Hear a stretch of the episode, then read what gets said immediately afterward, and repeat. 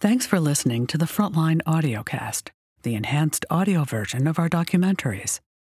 We also produce a podcast, including the series called Unresolved, about the U.S. government's investigation of racist killings from the civil rights era that went unsolved or unpunished. Look for Unresolved wherever you get your podcasts. But right now, here is Frontline's The Power of the Fed, narrated by correspondent James Jacoby.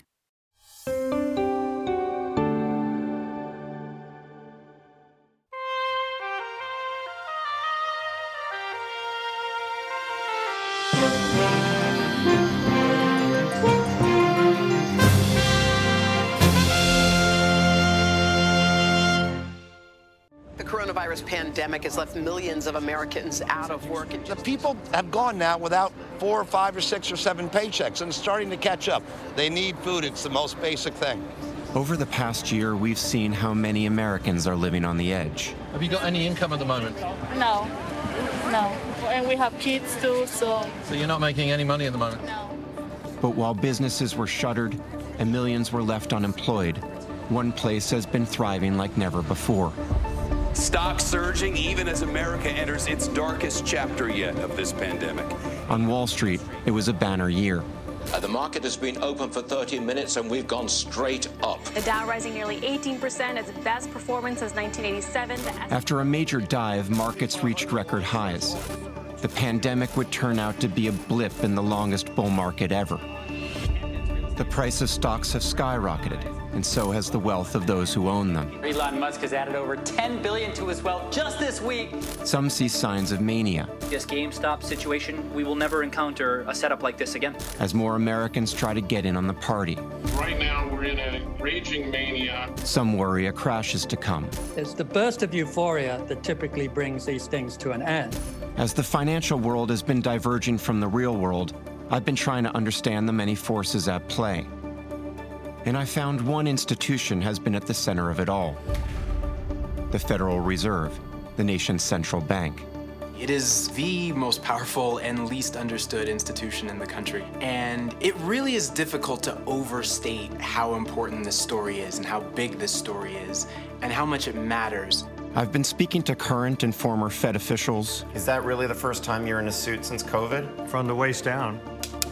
Can I take my mask off? economists, and titans of finance. Nobody knows how this is going to turn out. This is an experiment. I've heard that over and over that we're living through an epic experiment run by the Fed. I believe this is the economic story of our time. An experiment that has been dramatically changing the American economy. Frontline is made possible by contributions to your PBS station from viewers like you.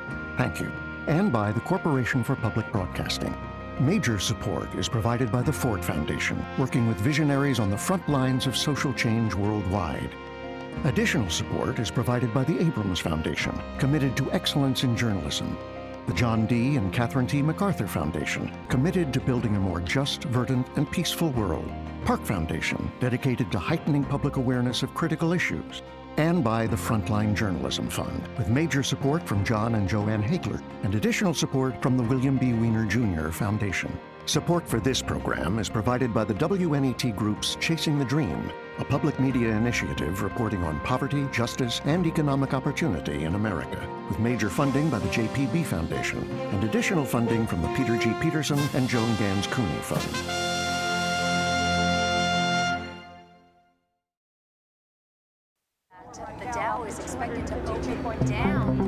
Know what? Right now, breaking news here stocks all around the world are tanking because. If you want to understand how today's financial world has grown so far removed from the real world and the role of the Federal Reserve, you need to go back to 2008, when investors, speculators, and Wall Street bankers nearly brought down the global economy. All right, get on the train. Otherwise, you're just going to leave the station without Okay, with Wall Street shaken to its very foundation today.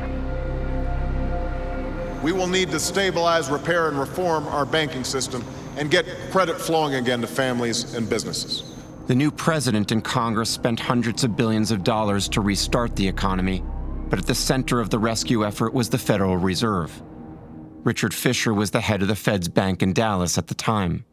What the Federal Reserve does is provide the blood supply for the body of our capitalist economy. And what happened in 2008 is all the veins in the capillaries and the arteries collapsed. So every financial function had failed. It had collapsed, and we had to restore them. That's when the Fed stepped in. Its job is to promote employment and keep inflation in check, primarily by raising and lowering short term interest rates. In 2008, Fed officials decided to do something they hadn't done in half a century. They began dropping rates, eventually to almost zero. Those massive rate cuts have not been stimulating the economy, so it's the other things. With Americans still suffering and the banking system on the verge of collapse, Fed officials there at the time told me they felt compelled to go even further. And then the question was, what else can we do? And the committee came up with the idea of quantitative easing.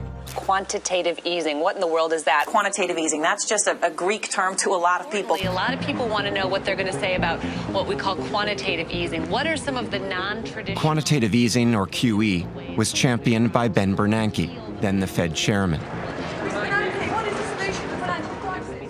The Federal Reserve has been putting the pedal to the metal so we're doing everything we can to support the economy, and we hope that that's going to, you know, get us going uh, next year sometime. QE was an experimental way for the Fed to inject money into the financial system and lower long-term interest rates. The way they did it was to literally create new money and use it to buy huge amounts of things like mortgage-backed securities and government debt from banks and other institutions. Their hope was that the lower rates would spark more spending and borrowing throughout the economy. It's almost like alchemy. You can create money out of thin air if you're at the central bank. So, creating more money puts more money in the banking system, uh, put more money out there for the economy to take it and put it to work and to grow and to restore itself.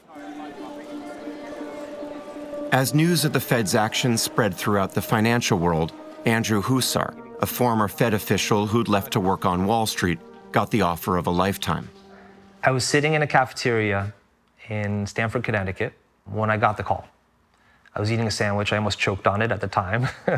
uh, basically, I realized very quickly what I was being asked. I was being asked if I would manage the largest financial markets intervention by a government in world history. The job was to join the Fed office in Manhattan and manage a massive expansion of its power in the financial markets under QE, buying more than a trillion dollars in mortgage bonds from the banks as quickly as possible. The idea was that the Fed was trying to get more credit and cheaper credit into the hands of the average American. There were millions of people losing their jobs, millions of people in mortgages that they couldn't uh, afford. And how could the Fed use its financial tools to actually help the average American? Is this something that had ever been attempted before? No.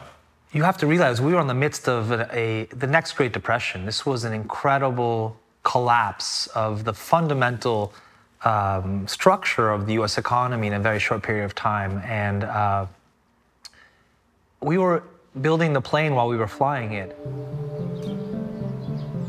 everything in markets is a confidence game.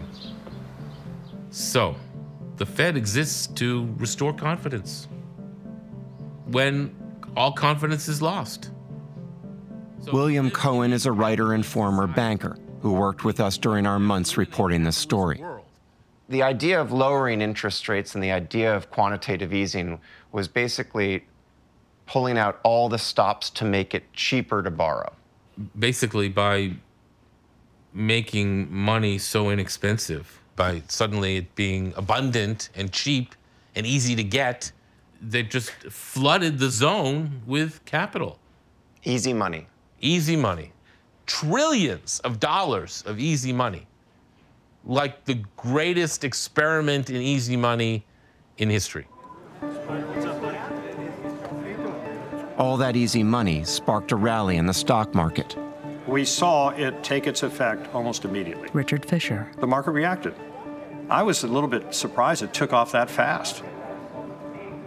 How was that viewed inside of the boardroom? Was that seen as success? Yes. It validated what, what we thought would happen. That's what we thought would happen. When you drive interest rates down all the way out, it forces investors into taking bigger steps on the risk spectrum. cheap money is the fuel for a financial speculator and for a financial investor. What Fisher and other former Fed insiders told me is that the stock market rally was no accident. By design, the Fed's QE program effectively lowered long term interest rates, making safer investments like bonds less attractive and riskier assets like stocks more attractive. It was hard to argue with the results. Stock prices kept going up. The old saying is don't fight the Fed. Don't fight the Fed. Don't fight the Fed. Rule number one as a young trader you're taught is don't fight the Fed. I don't know what the hangover is going to look like down the road from all this extraordinary stimulus, but for now, the markets love it. Don't fight the Fed. Hey, Ken, roll one. You look at me. So, so it's we're approximating an in-person interview. It'll work. It'll work. Mohamed El-Erian remembers it well. He was running the largest bond fund in the world at the time and made a fortune for his firm following the Fed's lead. Don't fight the Fed. The Fed is the one institution that has a printing press in the basement and there's no limits to how much it can use. That is what makes the Fed such an influential player in the marketplace. Keep an eye on the Treasury market. El-Erian's firm helped advise the Fed on its QE experiment. He told me the expectation was that the low interest rates and QE would have a strong knock on effect on the wider economy. That was the theory.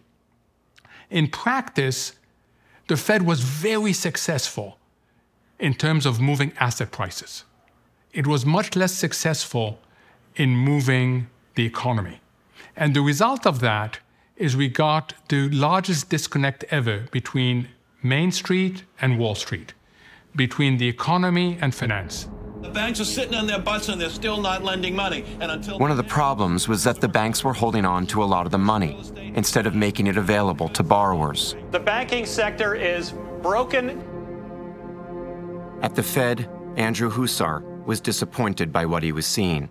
I have great respect for the Fed. Uh, I never question, and I, to this day, I will never question the intention. What I question, eh, rather, is whether their tools are able to help the American people um, in the way that they believe.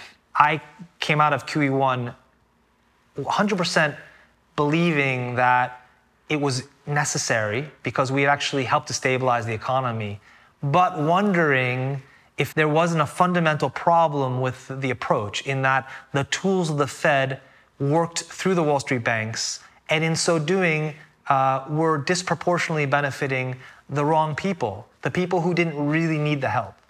So basically, what you're saying is that you were seeing in practice something very different than what was supposed to happen theoretically. Yeah, I saw. I saw that uh, Wall Street is a private sector actor, and Wall Street has its own interests, and Wall Street can do what Wall Street wants. And the Fed was, on some level, at the mercy of, of Wall Street. Huszar and others inside the Fed had been counting on Congress to step in and help correct the imbalance, target more money to Main Street and the wider economy.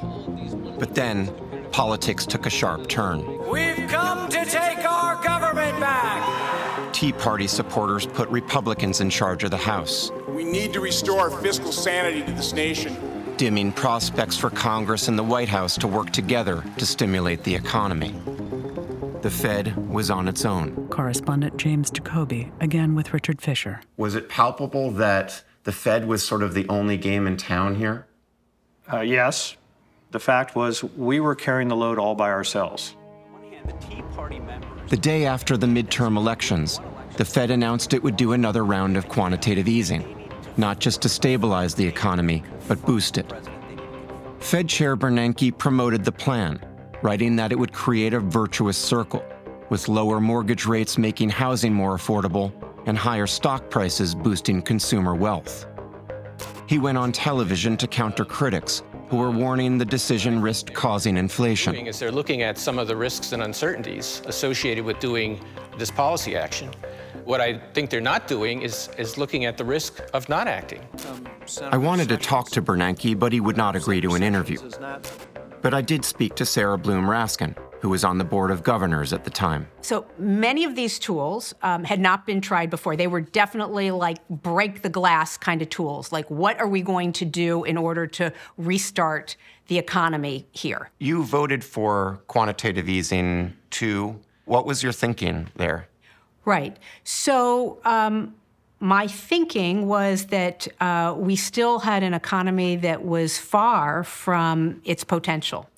As QE began, it showed great promise. Uh, we started to see that people's um, sense of um, economic well being was ticking up somewhat. Uh, people were finding jobs, people were finding homes, uh, the foreclosure rate had slowed.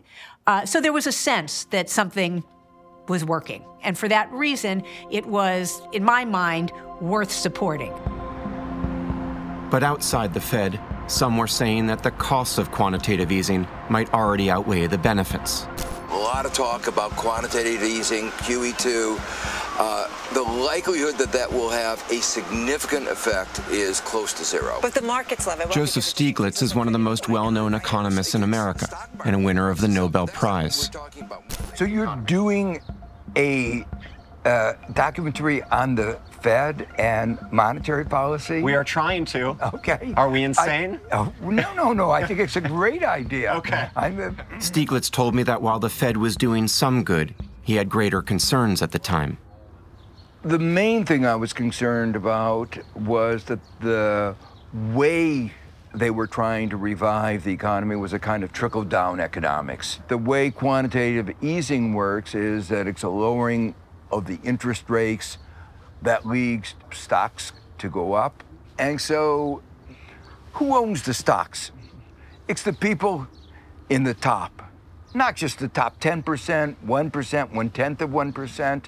And so, it increases enormously wealth inequality. Uh, we had had increasing inequality really since uh, the late 70s, and this was putting that on steroids. So the immediate objective of saving the banking system uh, was achieved, but the broader objective, which was helping the economy recover quickly in a robust way, in a way with shared prosperity, total failure. What sort of response did you get from folks at the Fed to what you were saying at the time? Our mandate is to do what we can to increase employment, to use the tools that we have, and that's what we're doing. Was that even part of the discussion at the time in the boardroom? Whether there was any risk of exacerbating wealth inequality? Sarah Bloom Raskin. There were strands of that. I would, um, I, I, I recall the these kind of costs were considered speculative because again the tools hadn't been used before. So there wasn't a clear sense as to what would, you know, sort of what the impact would be. There was some discussion of it, but nothing definitive. Some saw wealth inequality as a trade off. There's nothing you can really do about it. But it was, a, in my mind, in my discussion, what I would present at the table, it would want, be one of the consequences we just had to be mindful of. That doesn't mean we shouldn't have done what we did. For Andrew Huszar, it was time to walk away from the Fed. It was a while ago, but whenever I come back here, it's a very special feeling. I bet. You were still working in this building when the second round of quantitative easing happened. What was your reaction to it when that happened? I was not surprised by the announcement, but I was incredibly demoralized. What I was seeing outside of, of the Fed was rising demands from Wall Street that the Fed continue its stimulus, the idea that the, the sky was going to fall if the Fed didn't continue to, to print money and, and give it to the Wall Street banks. And yet, nobody was giving a, coherent explanation as to how the Fed showering trillions of dollars onto Wall Street banks was actually directly benefiting the average American. And I'll tell you why they weren't uh, talking about it because it doesn't. We did not see the knock on benefits that we had hoped for the average American as much as we wanted to. Why is this kind of an emotional issue for you? Well, perhaps it's because I was a true believer of the Fed and I worried about what this meant in terms of the future, about how much more the Fed would double down and how addicted the, the Washington and the markets would become to this extraordinary stimulus. The Fed would keep the money flowing under successive rounds of quantitative easing, injecting more than $2 trillion into the financial system. And by 2013, unemployment was continuing to fall, and the Fed saw signs that its policies were having a positive impact on the economy. Fed Chairman Bernanke signaled that the easy money might start to taper off. If we see continued improvement and we have confidence that that is um, uh, going to be sustained, then we could, in, in next few meetings, we could take a step down in our uh, pace of purchases. I was on the trade floor. I remember Chairman Bernanke saying that he would taper. First, we had to figure out what does taper mean. Mohamed El-Erian. And the minute people realized what taper meant, which is that, that the Fed would step back from buying all these securities, and even though the Fed said it's going to be gradual, it's going to be measured, the markets had a massive tantrum. The market selling off after Federal Reserve Chairman Ben Bernanke said that the central bank could start tapering its economic. The markets went into a fit.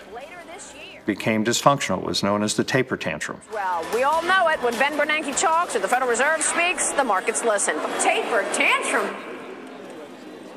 Markets are like little kids.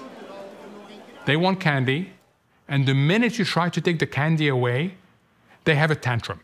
You have big Wall Street reaction, right? You have extreme volatility where Wall Street says, whoa, whoa, no, no, no, unacceptable, and values plunge. And of course, the Fed doesn't like that. Nobody likes that. That's a, that's a precursor to instability, right? But it put the Fed in a real bind. Chairman Bernanke. And Chairman Bernanke had to go in a conference in Boston and say, no, no, no, we're not tapering. You can only conclude that um, highly accommodative monetary policy for the foreseeable future is what's needed in the U.S. economy. Bernanke's successor, Janet Yellen, had better luck the following year. She was able to pause quantitative easing without a tantrum, in part by promising to maintain the Fed's massive balance sheet of assets it had bought and to keep short term interest rates low. The FOMC reaffirmed its view that the current zero to one quarter percent target range for the federal funds rate remains appropriate.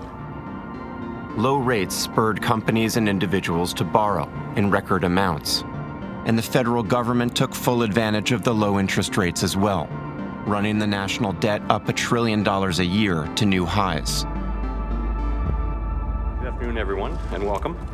By 2018, the new Fed chair, Jerome Powell, was saying the economy was in a good place, citing historically low unemployment numbers and the fact that concerns about inflation hadn't materialized. The U.S. economy is in a good place, and we will continue to use our monetary policy tools to help keep it there. There was a growing debate about whether the Fed should raise interest rates and slow the flow of easy money. For those who are saying during that period of time, you know, you should have been concerned about other side effects of keeping rates so low, tell me what the downside of raising rates would have been. The downside is keeping Americans on the sideline who want to work. I raised these issues with Neel Kashkari, president of the Minneapolis Fed.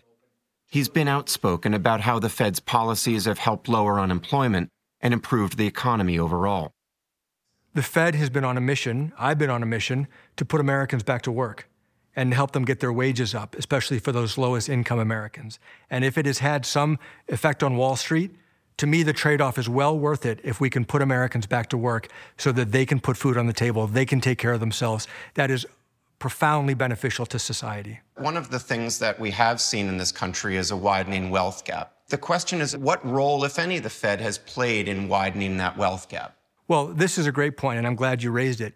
Most people who make this argument ignore the fact that for many Americans, they don't own a house, they don't own stocks, they don't have a 401k.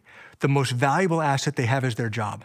So, by putting people back to work and helping to boost their wages, we are actually making their most valuable asset more valuable. But the critics I spoke to questioned the Fed's success and pointed to other indicators. Wealth was becoming increasingly unevenly shared. In that quote, good place, the 1% held 32% of the nation's wealth. And the majority of Americans said they were financially anxious. 40% of Americans didn't have more than a $400 rainy day fund. Most Americans were tremendously fragile, economically speaking. Karen Petrou is an unlikely critic of the central bank. She spent her career as an advisor to banks and large investors, analyzing how financial policy played out in the real world. Despite the quote, record employment, when you break those numbers down, you can see that more people had jobs, and that's great. But the wages and the growth in the economy remained very tepid and very unequal. When you speak to folks from the Fed about the idea of raising interest rates, they'll say, What was the alternative? And you say what to that? I say, What you were doing wasn't working. We'll never know whether raising rates would have dampened growth. We do know that keeping rates ultra, ultra low didn't raise growth, they raised markets.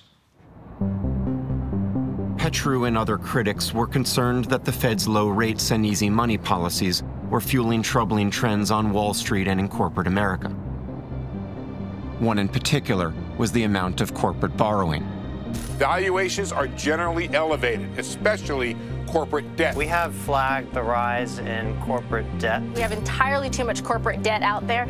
And Taking advantage of low interest rates, corporations were selling bonds to big investors. I saw numerous studies and reports detailing the extent of the debt and how even marquee companies were so leveraged their credit ratings plummeted. The Fed had hoped that companies would put all that borrowed money to good use and invest in their workforce and their infrastructure. But in reality, it was playing out differently. Buybacks. Buying back stock. Stock buybacks. Stock buybacks. Companies were often borrowing money to buy back their own stock, making the remaining shares more valuable and the prices higher. As a corporation, you realize all that matters is the stock price. So, what do we have to do to increase the stock price? And more often, that is buying back the stock. Financial reporter Dion Rabouin covered the growing trend.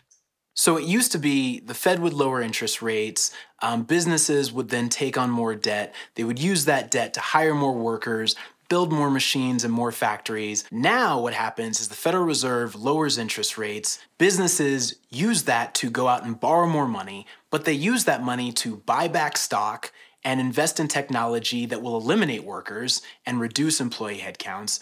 Uh, they use that money to give the CEO and other corporate officers big bonuses and then eventually issue more debt and buy back more stock.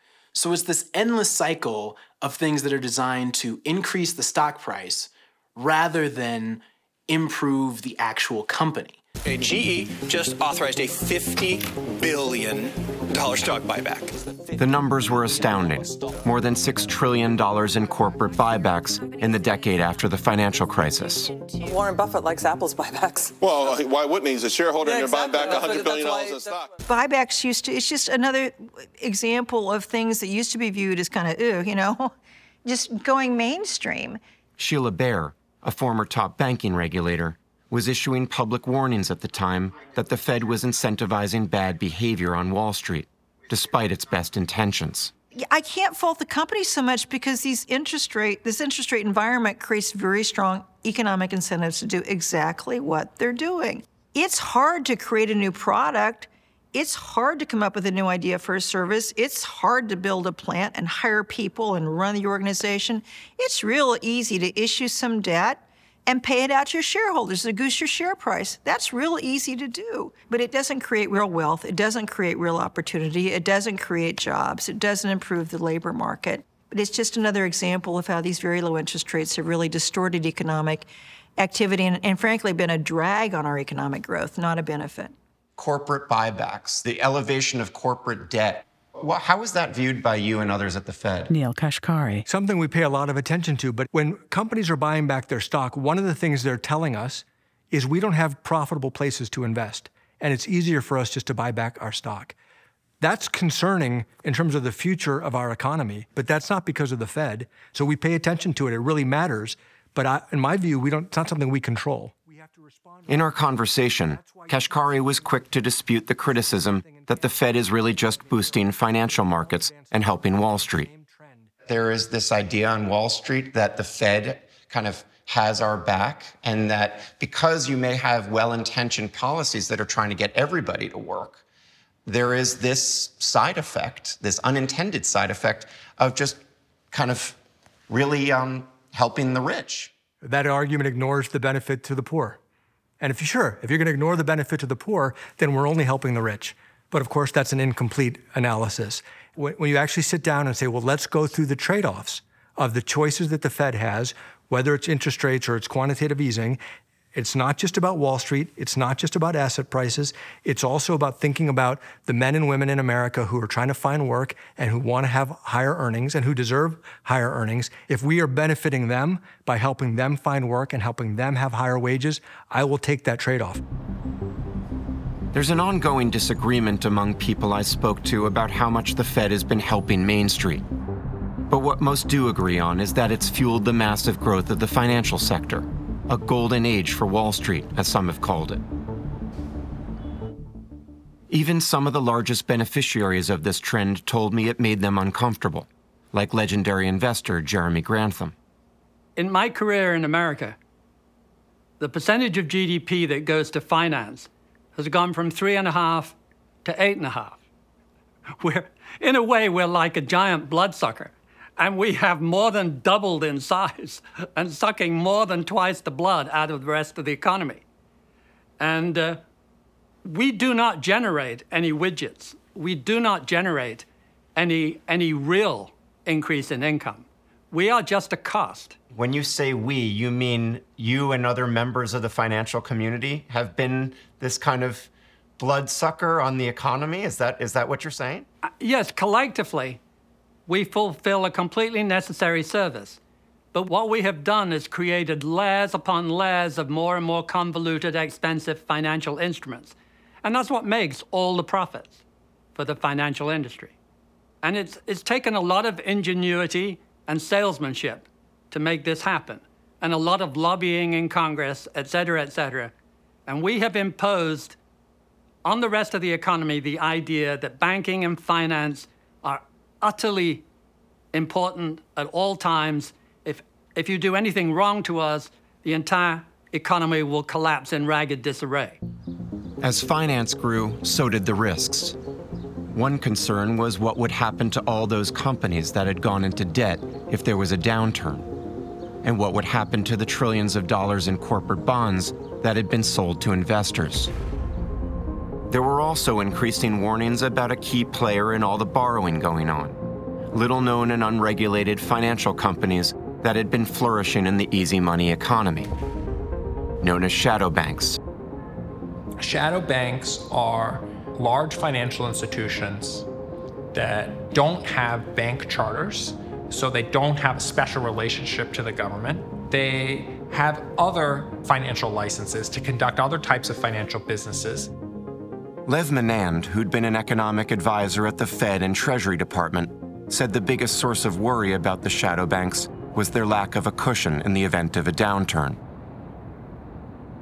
The core of the problem of the shadow banking system is that it's extremely fragile. Anybody who's an investor in a shadow bank, who has their money in a shadow bank instead of a real bank, is going to have an incentive to withdraw in the face of any uncertainty. So, little economic shocks that cause asset prices to fall have the potential to trigger runs and panics. And so what we what we've done is by allowing this shadow banking system to develop is we've inserted a source of instability in our entire economic system that doesn't need to be there and that has the potential of throwing us all off course. Let me start by saying that my colleagues and I That potential instability posed by the shadow banking system was on the Fed's radar. How are you thinking about potential risk bubbling up in the in the broader shadow banking system? You know, this is this is a project that the Financial Stability Oversight Council is working on now, and also the Financial Stability Board globally is looking carefully at leverage lending, and uh, you know, we're, we think it's a it, it's something that requires serious monitoring. Despite those concerns, little action was taken by the Fed, other regulators, or Congress, and the system remained vulnerable to a shock. It would arrive in early 2020. A preliminary investigation into a mysterious pneumonia outbreak in Wuhan, China has identified a previously unknown coronavirus. When the pandemic hit, it was so unlike anything any of us have experienced in our lifetimes. Neel Kashkari. We'd been paying attention to what was happening in China for a few months. I was calling my contacts, global businesses that have big operations in China, to understand what their employees and staffs were seeing. And we were all trying to learn as much as we can about pandemics and what it's likely going to mean. Major sell off across uh, Europe this morning. I think we all figured out very quickly the pandemic and the virus would drive the economy. Investors are spooked by the growing number of infections outside China. But how fast would it hit us? How widespread? What would the healthcare response be? It was maximum uncertainty. And you were seeing that uncertainty manifest in financial markets. What you have here are concerns, fears, worries, and deep uncertainties about what's likely to happen next. That's the- People were scared. Investors were scared, individuals were scared, and they said, you know what? I just want cash. Markets giving us the worst two day point drop ever in history. I don't even want treasury bonds. I don't even want corporate bonds. I don't want stocks. I just want cash. And when everybody in the economy says, I want cash at the same time, that leads to potentially a collapse of financial markets. On the bell, on the bell! Yeah, means the first circuit breaker whom the bell tolls has been triggered. Market functioning was starting to cascade into failure. The Dow plunging again today. The 11 year bull market has ended. Journalist Dion Rabouin. Stocks were just on a downward free fall. You had credit markets seizing up. People were selling anything that wasn't nailed down. Uh, investors are really growing incredibly pessimistic. The U.S. economy, the biggest economy in the world, is in free fall. Mohamed El-Erian. Then comes the realization that we have to lock down. The list of closings and activities being suspended is growing from coast to coast. COVID had hit the global economy hard and fast. But it wasn't just the pandemic that was causing a financial crisis. It was the vulnerabilities of a now highly leveraged financial system. Attention focused on the shadow banks. Economist Lev Menand. What we saw in March of last year was a full blown panic in the shadow banking system. It wasn't something that you have when you have a pandemic, you have a bank panic. It was you have a bank panic because you had some exogenous shock in the economy and you have these underlying vulnerabilities in your monetary system that you haven't resolved. The Fed sprang into action. They turned back to quantitative easing buying hundreds of billions in debt from financial institutions. By mid March, they made more than a trillion dollars available to the shadow banks, and they cut interest rates back down to near zero. The Federal Reserve cut interest rates to near zero. What that tells all of us is that the economic impact of the coronavirus is going to be crippling. The Federal Reserve lent half a trillion dollars to securities dealers, half a trillion dollars to foreign central banks, bought $2 trillion of Treasury securities, another trillion dollars of mortgage backed securities. It flooded the zone with new government cash to stabilize this system. But it wasn't enough to stop the panic. Uh, the emergency rate cut failed to calm investors. In fact, it did the opposite. Futures. The corporate debt market had frozen up, and companies were unable to finance themselves, putting the wider financial system at risk there's just this corporate debt picture out there, and we're just beginning to see how those dominoes are going to fall. So on March 23rd, the Fed took its economic experimentation to a whole new level.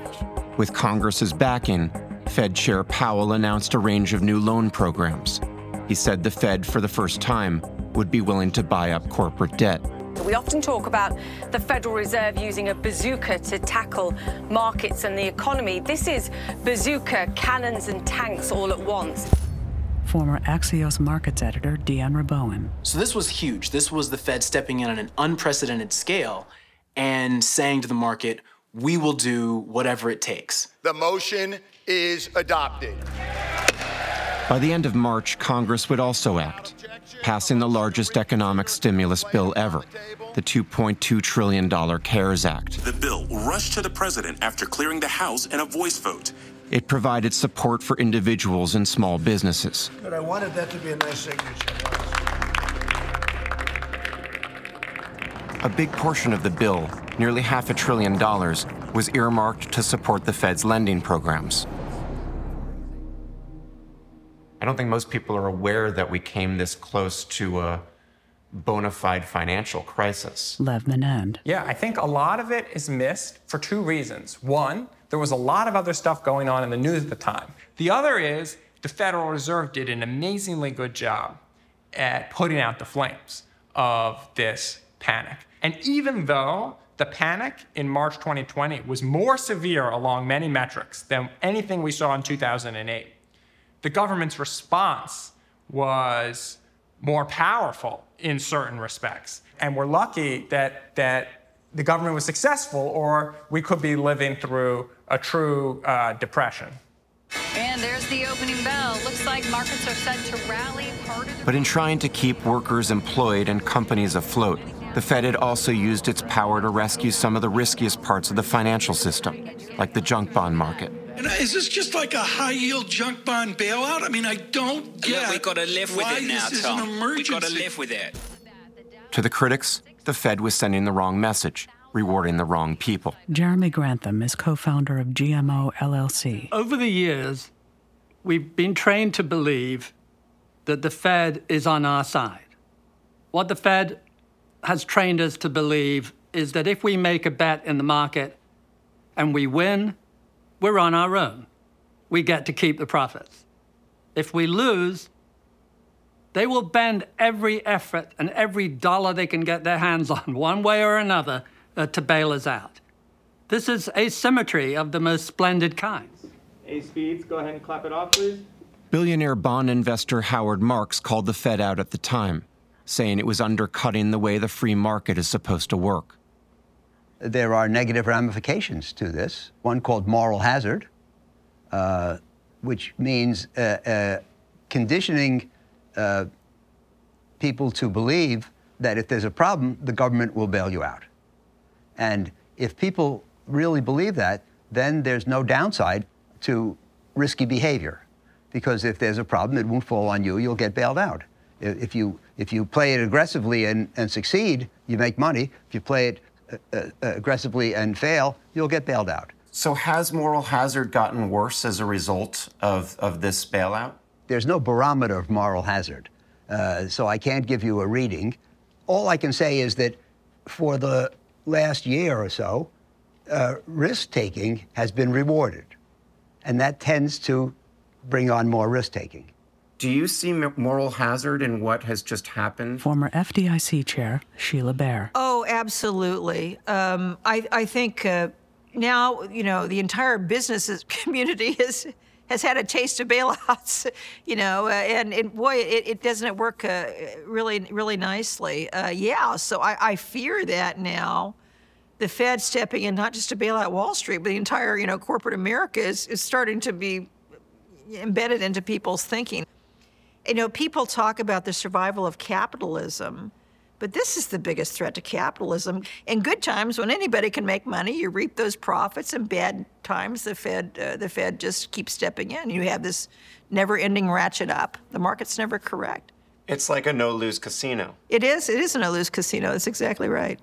This is the second time in 12 years that y- you and your institution have had to funnel into the financial system trillions of dollars. And there is this sense that the financial markets have an ironclad backstop from the Fed. Neel Kashkari. Well, I completely agree that it is unacceptable that 12 years after 2008, we had to do this again. I, comp- I am proud that we did what we did. It was the right thing to do, it was necessary. But it is unacceptable as an American citizen that we have a financial system that is this risky and this vulnerable. But what, if any, responsibility or accountability does the Fed have for the financial system having been so risky and so vulnerable to a shock? Well, I think all financial regulators that have a, have a seat at the table have, a, have responsibility for what was left incomplete after 2008 and where we go from here. We need to use this crisis to finish the work that we did not finish after 08. With, all due respect, I just I, I wonder if you could be a little bit more explicit with me. What will the Fed own when it comes to the vulnerability of the system? Well, I reject the thesis. I actually don't think it's been the Fed's monetary policy that has led to these vulnerabilities. I think it's been incomplete regulatory policy that has led to these vulnerabilities. That's an idea Kashkari expressed repeatedly to me that there are other actors responsible and larger economic forces at play beyond the Fed's decisions. The shadow of the pandemic is going to be extremely long. People who lost their jobs. With unemployment still high, the Fed and Congress have continued to pump money into the economy. Let's keep them coming this way. Trillions to struggling individuals and small businesses. And once again, quantitative easing to keep interest rates low and the cost of borrowing down. Last March, the Fed announced that they've just decided it's going to be the right thing to do to drive 100 miles an hour. Okay, your judgment call. A year later, they're still driving 100 miles an hour. And you ask them, why exactly are you driving 100 miles an hour now? Say, well, you know, it was a good idea last March, and we don't want to change things too quickly, and so, yeah, we just think it's a really good idea. Peter Fisher spent years at the New York Federal Reserve and at BlackRock, the largest asset management firm in the world. It's pretty basic in, in medicine that our doctor may give us a drug, which in a small, punt, punchy dose for a brief period of time might help us recover from whatever ails us. But that the same medicine, the same drug, taken in massive doses over long periods of time, might kill us or make us ill or have perverse side effects. Corporate America has taken on even more debt, and investors are gobbling it up. The housing market and the millions of people who own some stocks and bonds are seeing a boom. Elon Musk has added over 10 billion to his wealth just this week. Six- And for the richest Americans, it's been a bonanza. Dion Rabouin. Just the billionaires in the United States, from March 2020 to February 2021, have grown their wealth by $1.3 trillion. $1.3 trillion. Billionaires now hold two thirds more in wealth than the bottom half of the US population. The thing about wealth is what creates wealth is wealth. When you have $100 million to invest, it's much more easy to become a billionaire than when you have $100 to invest. You ever think about trading stocks? But that hasn't stopped many hundred dollar investors from trying to get a piece of the action. People like us can trade just like the big guys with Robinhood. All these brokerage platforms saw the largest growth of new users they'd ever seen because people said, now's my opportunity. I'm going to invest my money in the stock market. I may not understand what the Fed's doing or how it works or what exactly is going on. The Dow rising nearly 18%, its best performance since 1987. But I understand the Fed takes action, stock prices go up, these people get rich. And it became a very clear mandate for people if I want to get in on this economic recovery we're having, I've got to buy stocks. I'm gonna take my stimulus check and I'm gonna put it in the stock market. So they're online, they're trading stocks, they're buying and selling, and putting money into these stock accounts. They started creating their own community. Welcome, Declan, Michael Lee, uh, so many people, Bob Smith. Jerome Powell has become a kind of cult figure, master of the money printer. Money printer go. Invest in these four tickers, I'll put them right above. Billions have been piling into so called meme stocks. Like this GameStop situation, we will never encounter a setup like this again. New financial assets like NFTs, non fungible tokens. From art to music to sports, it's a new phenomenon that is moving quickly and with big numbers. And cryptocurrencies. Bitcoin has been on a wild ride during the past few months as the world. It doesn't really matter if something is a good buy or if it's fundamentally sound. The money is crazy and awesome, and I think it's. There's been so much money injected into the economy that people just need things to buy. I mean, what you're describing is mania. Yeah, yeah, you could call it mania. I mean, certainly we are in a mania because, again, the Fed has put a floor underneath asset prices. There's only one direction that things can go, and that's up. Otherwise, the Fed will step in and act. So if things can only go up, why wouldn't you just buy? When I look out at what's been going on the last six months, I see financial mania. Peter Fisher. I don't know what the right value of some companies is, but when they change by 50% in six months, I think we should all recognize boy, that's hard to estimate the value of that. If it's 50% higher now than it was six months ago, I guess we've, were pretty bad on estimating its value six months ago. I assume you're somebody who has assets, who's invested, um, and that this has been a good period for someone like you, in part because you own assets. The Fed having pumped asset prices to historically high levels doesn't make me feel comfortable. I'll be, I feel as anxious today as I've ever felt about the financial world because of my belief that the Fed has been pumping up asset prices in a way that is creating a bit of an illusion. I think the odds are now sort of one in three, very high, that we will look at this as an epic mistake and one of the great financial calamities of all time. Jeremy Grantham. They have the housing market, the stock market, and the bond market all overpriced at the same time.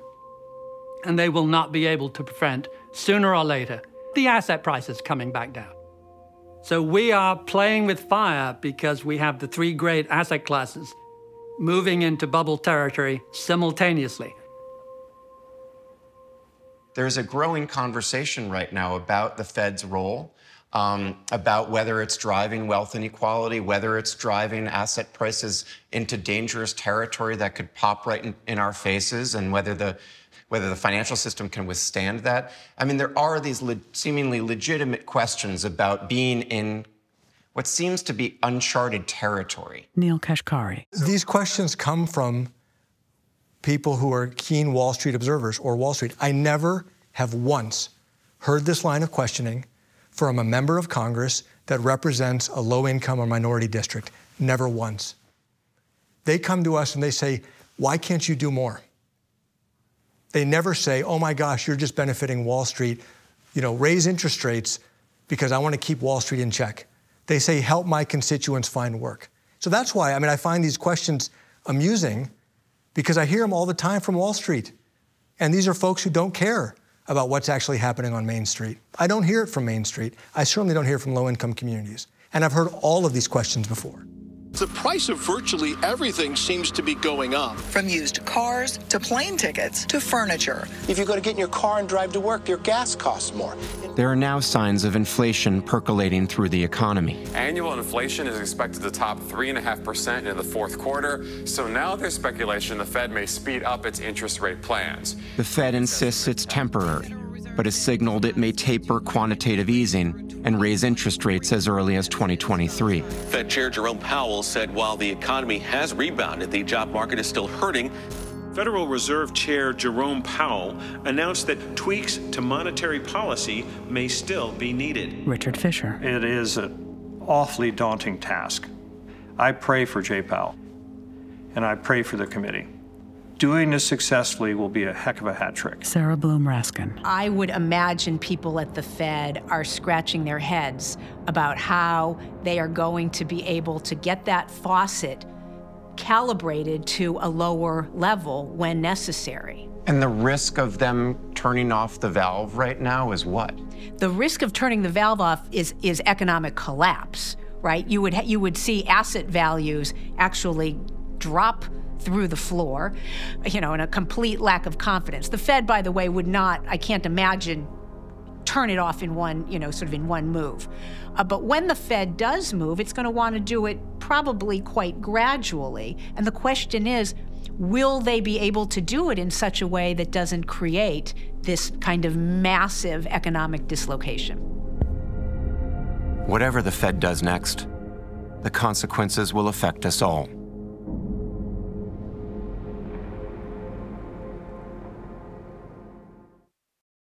Go to pbs.org/frontline for more on the current Fed chair, Jerome Powell, and the other officials at the Federal Reserve. The US economy is in a good place, and we will continue to use our monetary policy tools to help keep it there.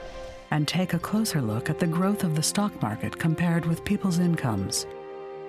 Connect with Frontline on Facebook, Instagram, Twitter, and TikTok, and stream anytime on the PBS app or pbs.org/frontline.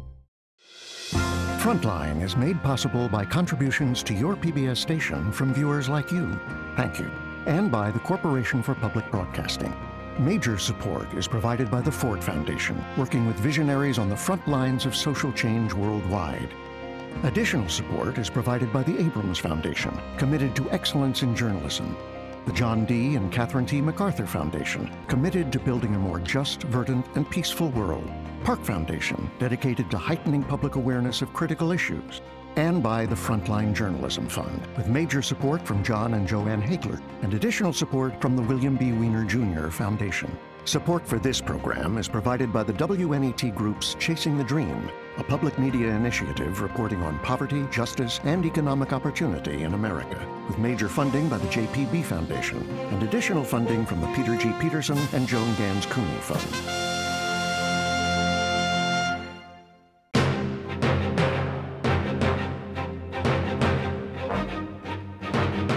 The Power of the Fed was written and produced by Anya Bourg and James Jacoby, co produced by Megan Robinson, and the correspondent was James Jacoby.